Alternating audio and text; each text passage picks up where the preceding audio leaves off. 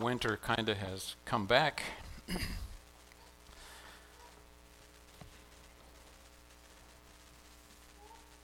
Just realized I left my glasses in the suit coat there, Chris. If you could get them. want to make sure that I'm reading right.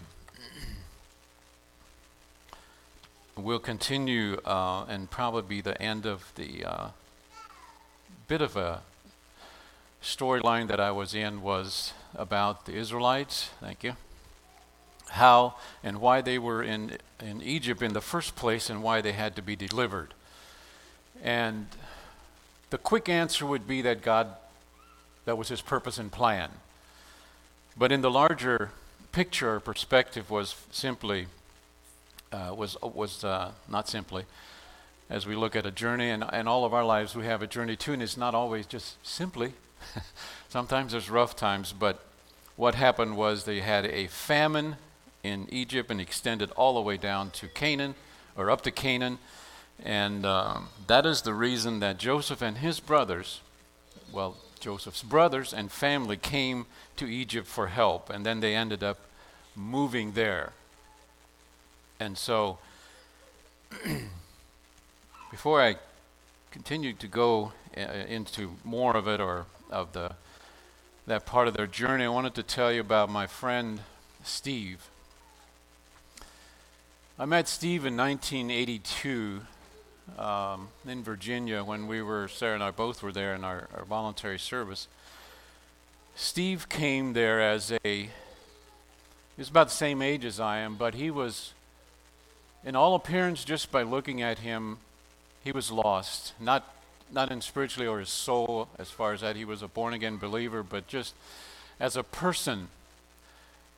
And I befriended him, and we, we became friends and still are today. But I remember how socially awkward he was with just just friends with me and him and, and he shared with me how his past and uh, bits of his past and that his mom and dad weren't together anymore um, forget the name of the place where he grew up in Virginia. His dad sometimes, he just did what he wanted to. He was a bit of a farmer, and if he didn't want to go to church on Sunday, he would go pick corn or something. That's what his dad was like. And didn't say much about his mom, but there was just a disconnect with most members of his family. He was so alone and so lost, as I said. And I became a bit of a mentor to him, and as time has went on, he's become that to me in some some aspects, in some respect. He had a really tough journey, and what, what I want to bring out today in the in the whole uh, time that we're here is to see how little ways God brings about his purpose and plan for our lives personally and then in a, in a bigger, grander scheme as well, his purpose and plan.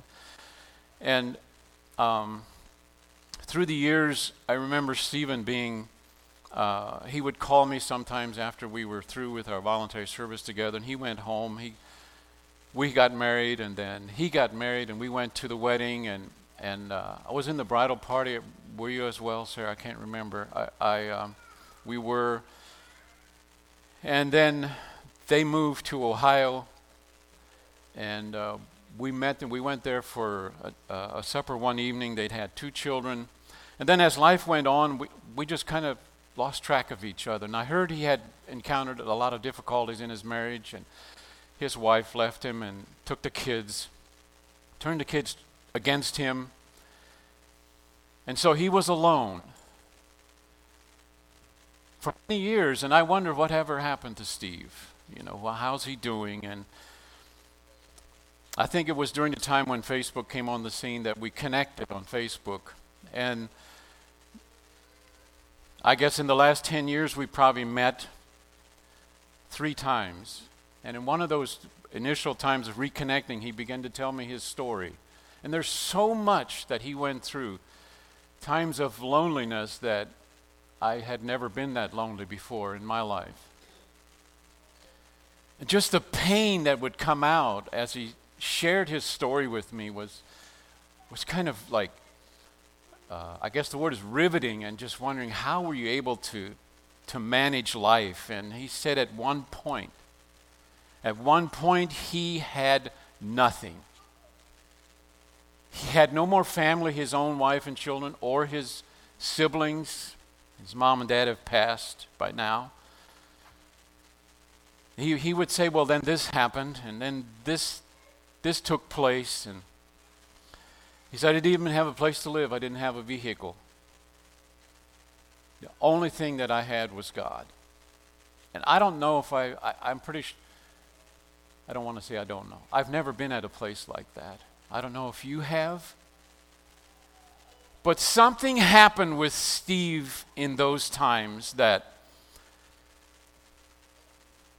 he has a wisdom that I don't have.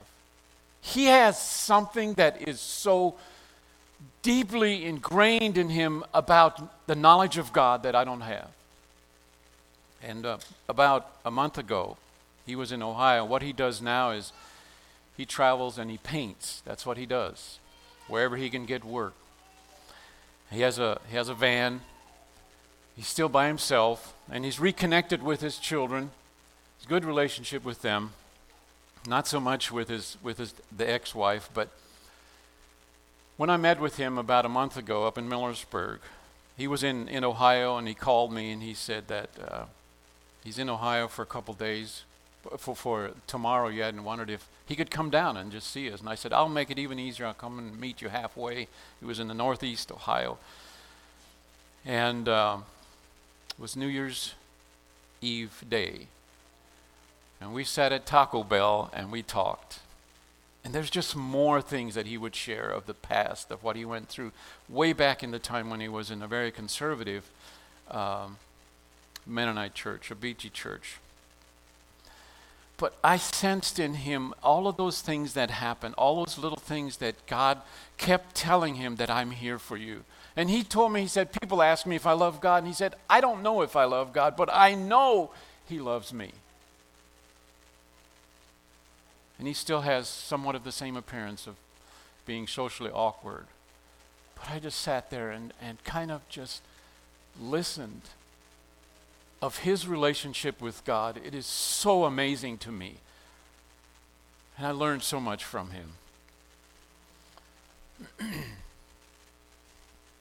Some things that occur frequently in the Bible are historical accounts of how God uses severe circumstances to bring about his divine purpose and plan. And I want us just to be aware in our own lives how, how we need to acknowledge God and, and and things that we encounter in life, little things that happen that He is orchestrating to bring about His purpose and His plan in your life and in my life. God is actively bringing about His plan all the time.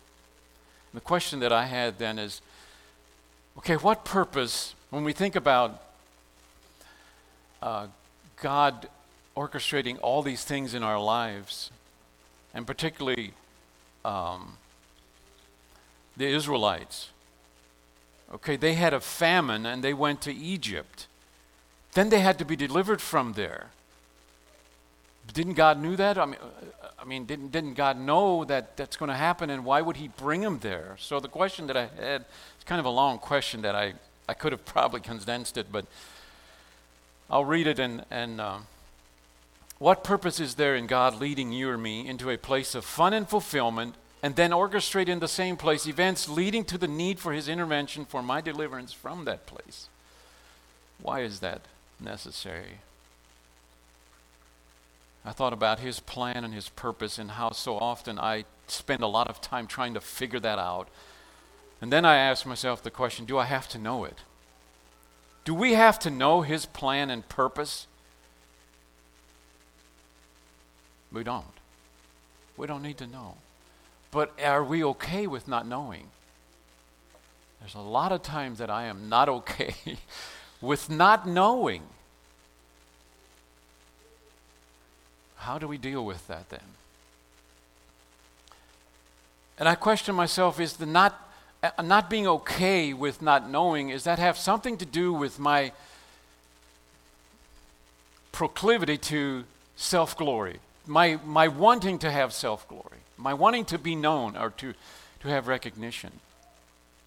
Because if I would have a flowery testimony of God has this in mind for me and this is what He's called me and this is, and just have, I don't know, I'm just wondering about myself, why I'm not okay with not, not knowing what His plan and purpose are. You know, uh, Joseph's dad, uh, Jacob, when the, the famine was so bad in Genesis 42, it, it, it says that he told his sons, Go to Egypt and buy grain.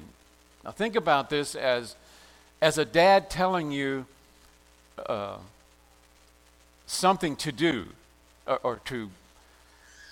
We grow up, we all have dads, and they tell us they do this or do that, or, or if you're farmers, I remember dad would tell me, go out to this field and cut this straw or this hay or chop this silage. Or, and, and along the way, things become difficult, perhaps. Sometimes things just go wrong and, and just, you know, tractor blows up or something, or, or something happens, and you go back.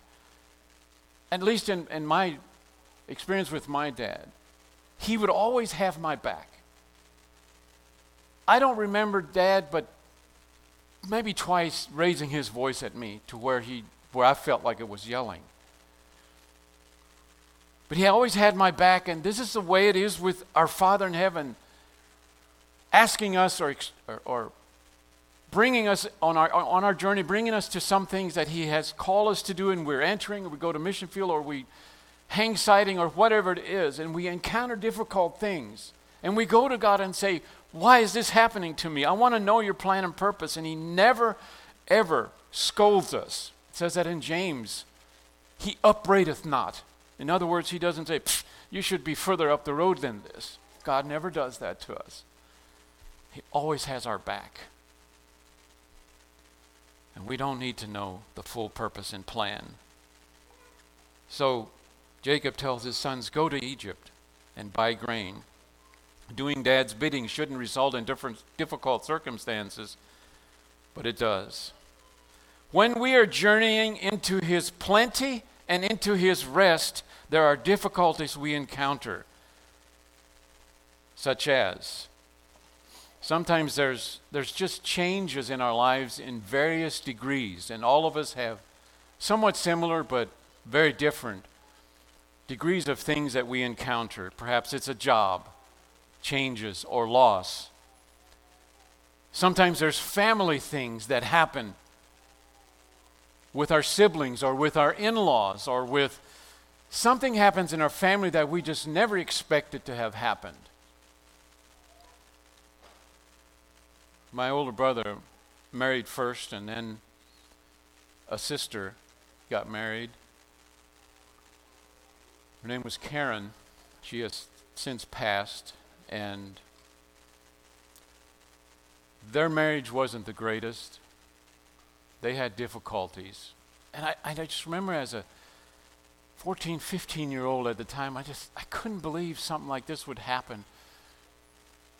And where he left her, just up and, and left.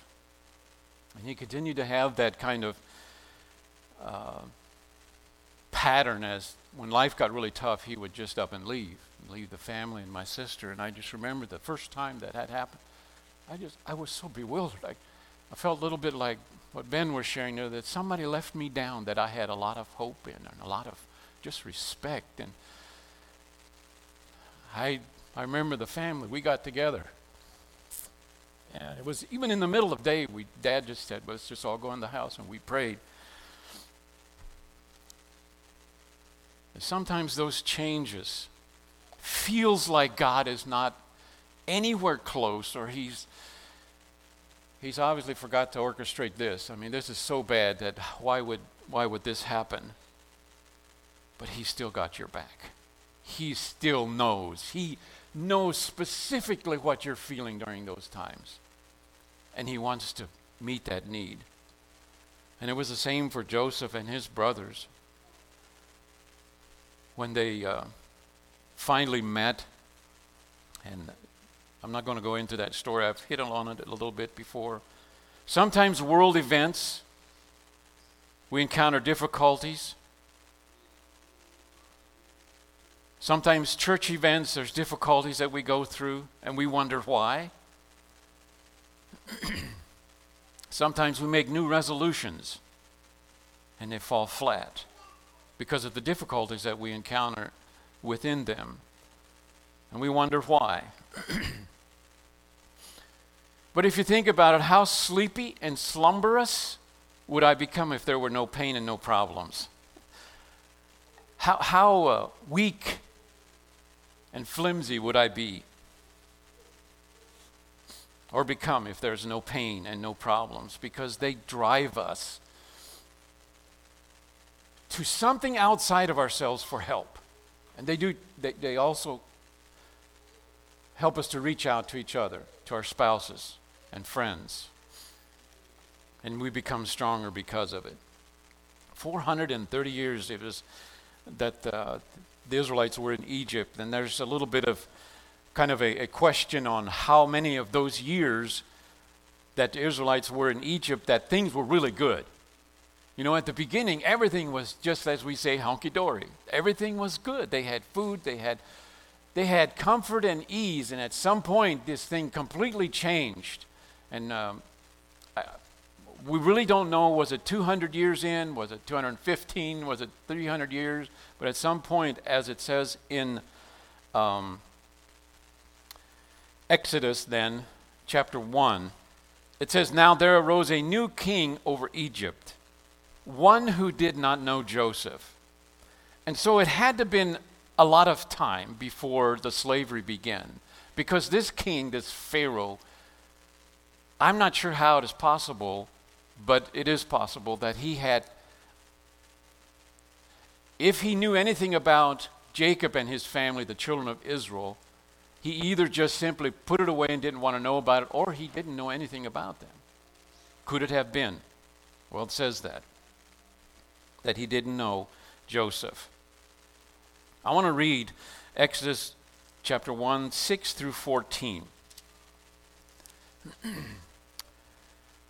Uh, verse 6 it says, Now, then Joseph died, as did all his brothers and all that generation. Yet the children of Israel were fruitful and increased abundantly, multiplied, and grew extremely numerous, so the land was filled with them.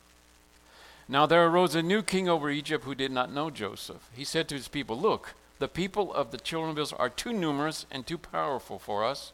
Come, we must deal shrewdly with them, or else they will grow even more numerous, so that if war breaks out, they may join our enemies, fight against us, and then escape from the land. So they set slave masters over them to afflict them with forced labor, and they built uh, Pithom and Ramesses as storage cities for Pharaoh. But the more they afflicted them, the more they multiplied, and the more they spread or flourished. So the Egyptians dreaded the presence of the children of Israel. In verse 13, they worked them harshly and made their lives bitter with hard labor, with mortar and brick, doing all sorts of work in the fields. In all their labors, they worked them with cruelty.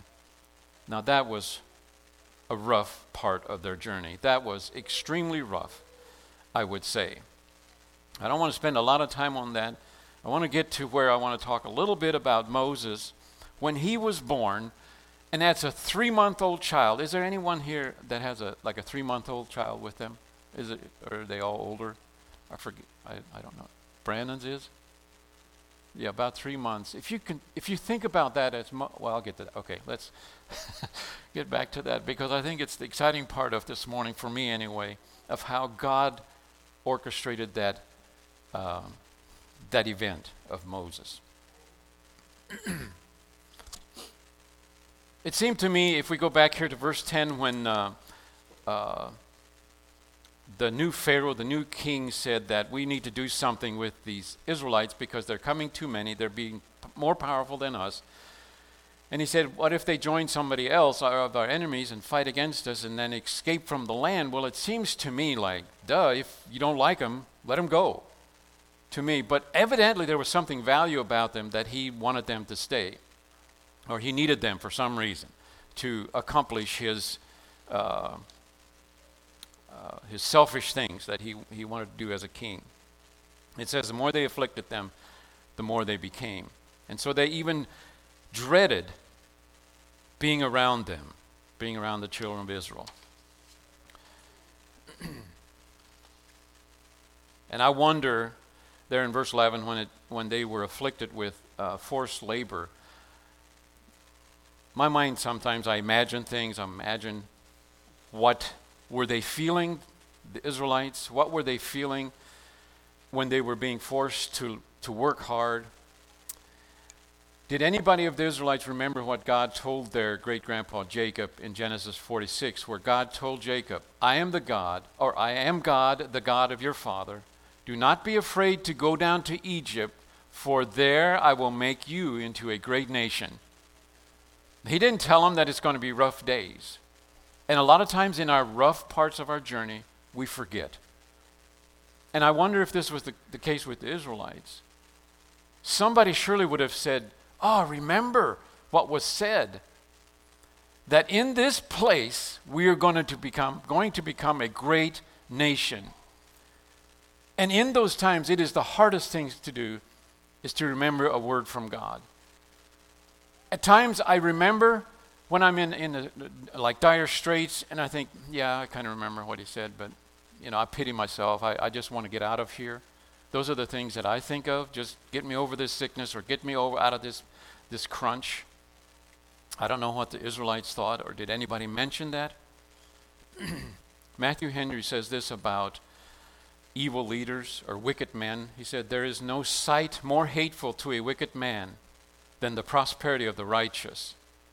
And I wonder if that's what was going on in the, the, the, Pharaoh's mind and in the Egyptians in verse 12 when it says they dreaded the presence of the Israelites. They, did, they just didn't like to even be with them or the sight of them. Because it seemed like they were prosperous. There became more as at the harder they made it. There, there was more more Israelites all over the place. Let's talk a little bit of Moses now, and then I'll be um, finished. I keep looking out. I don't know if it's raining or icy. I don't want to keep you here longer than if you slide down the hill out here. I don't want any accidents to happen. So, um, just a little bit on Moses and how the little things in life that God uses to accomplish his purpose and plan. And it's most times easy to think back after we're out of a, a, a, crisis to think of the little things that God did that you see, oh, that was God. Hopefully, we can begin to see, I, hopefully, I can begin to see as I acknowledge God daily of his movements and the things that he brings in our lives for his uh, for his glory, obviously, and purpose and plan that he has. In Exodus 2 1 through 10, it uh, talks about. Um, well, let's just read it. I think we have. We'll just take time. Not, uh, Exodus 2 verses 1 through 10. Now, a man from the house of Levi took as his wife a daughter of Levi. The woman conceived and gave birth to a son. Now, when she saw that he was delightful, she hid him for three months. But when she could no longer hide him, she took a basket of papyrus reeds, coated it with tar and pitch, put the child inside, and laid it in the reeds by the bank of the Nile. His sister stood off at a distance to see what would happen. Then the daughter of Pharaoh came down to bathe, while her maidens walked along by the riverside. When she saw the basket among the reeds, she sent her handmaiden to fetch it. When she opened it, she saw the child a baby boy, crying. She had compassion on him and said, This is one of the Hebrew children. Then his sister said to Pharaoh's daughter, Should I go and call a nurse from the Hebrews to nurse the child for you? Pharaoh's daughter told her, Go. So the girl went and called the child's mother. Then Pharaoh's daughter said to her, Take this child and nurse him for me, and I will pay you your wages. So the woman took the child and nursed him. After the boy grew older, she brought him to Pharaoh's daughter, and he became her son. So she named him Moses, saying, Because I drew him out of the water. Just a couple things that I noticed here. A daughter of Levi and a daughter of Pharaoh. They observed the child the same way. And you'd think a daughter of Pharaoh, the king who is ruthless, to say the least, how was his daughter able to observe Moses in the way that she did. That is quite amazing to me. It is something that God brought about. She had compassion on him. It's a baby's cry. It's something I believe that's uh, a natural for a woman to hear babies cry. A compassion flows.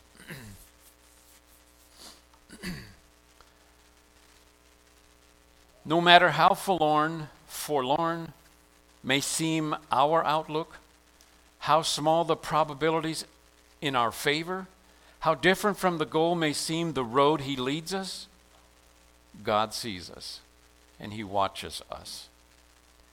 He watched this scenario happening right here. Think about uh, the daughter of Pharaoh, the sister of Moses, the mother of Moses, how this all came about, and God orchestrated it for Moses to grow up and take the children out of bondage there, the, the family of Jacob out of uh, Egypt. Okay, around that frail basket, it was half lost among the reeds. And around that basket is cast the impenetrable shield of his purpose. It was going to come to pass. God saw to it. And everything that happened served that will, his will, and that purpose. Think about the flow of the water in the full river. I get, I get kind of, I kind of visualize the Nile River as the Mississippi River. I don't know if there's any, those of you who are his, historians, if it's the same size at any point as the Mississippi River, because I've seen the Mississippi River at a really wide stretch, and water was like flowing fast. And I don't know at this point where the basket was lowered into the Nile River, that it didn't just whoosh, you know, go down to wherever it goes. I was going to say the Gulf of Mexico, but that's not it. um, so the flow of the water in the full river, God even made that work. It's a small detail, but it's huge. The, the, the hour of the princess's bath, the direction of her idle glance. Think of, think of that as, as you, it's, it's so amazing to me that at times we are, we just take a look, an idle glance at something, and we dismiss it as, what, you know, we just see something and we look, and, and yet at this time right here, the daughter of Pharaoh just happened to look and see the basket? It, it's got to be more to it than just something frivolous. It's an orchestration of God's, to, to bring about God's plan. The cry of the child at that moment, at the right moment. And then the impulse welling up in Pharaoh's daughter's heart that wasn't even evident a minute prior, perhaps an hour before that, or p- perhaps never. But at this moment, it welled up in her heart. And then the swift resolve, immediately they, she did something about it. The innocent skill of the sister. Moses' sister, like the baby's sister, was there. So amazing, all these little things. And then, as, as the, uh, the days went or whatever, Moses was in the safety of the palace. I think I do well, we all would do well in just the scripture that says, uh, In all thy ways acknowledge him, and he'll direct your path just in our mundane things that we do every day, take a moment and just say, and just realize and just think, or just quote that scripture, is in itself acknowledging God. All these and a hundred more trivial and unrelated things are woven into the strong cable wherewith God draws slowly but surely his secret purpose into act. And we can't see it, we can just see ourselves and how selfish we get, how selfish I get, and wanting the glory. So, always his children are secure, and his mighty plan continues on to its accomplishment over all the barriers that men can raise. And, and I could add that I myself raise barriers sometime to God's purpose and plan. I, I'm just human enough to, I just do it sometimes. I get in the way.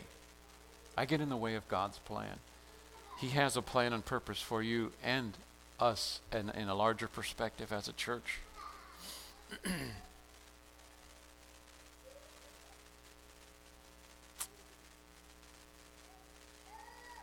Just be aware of His leading, even though it doesn't seem like He's even near.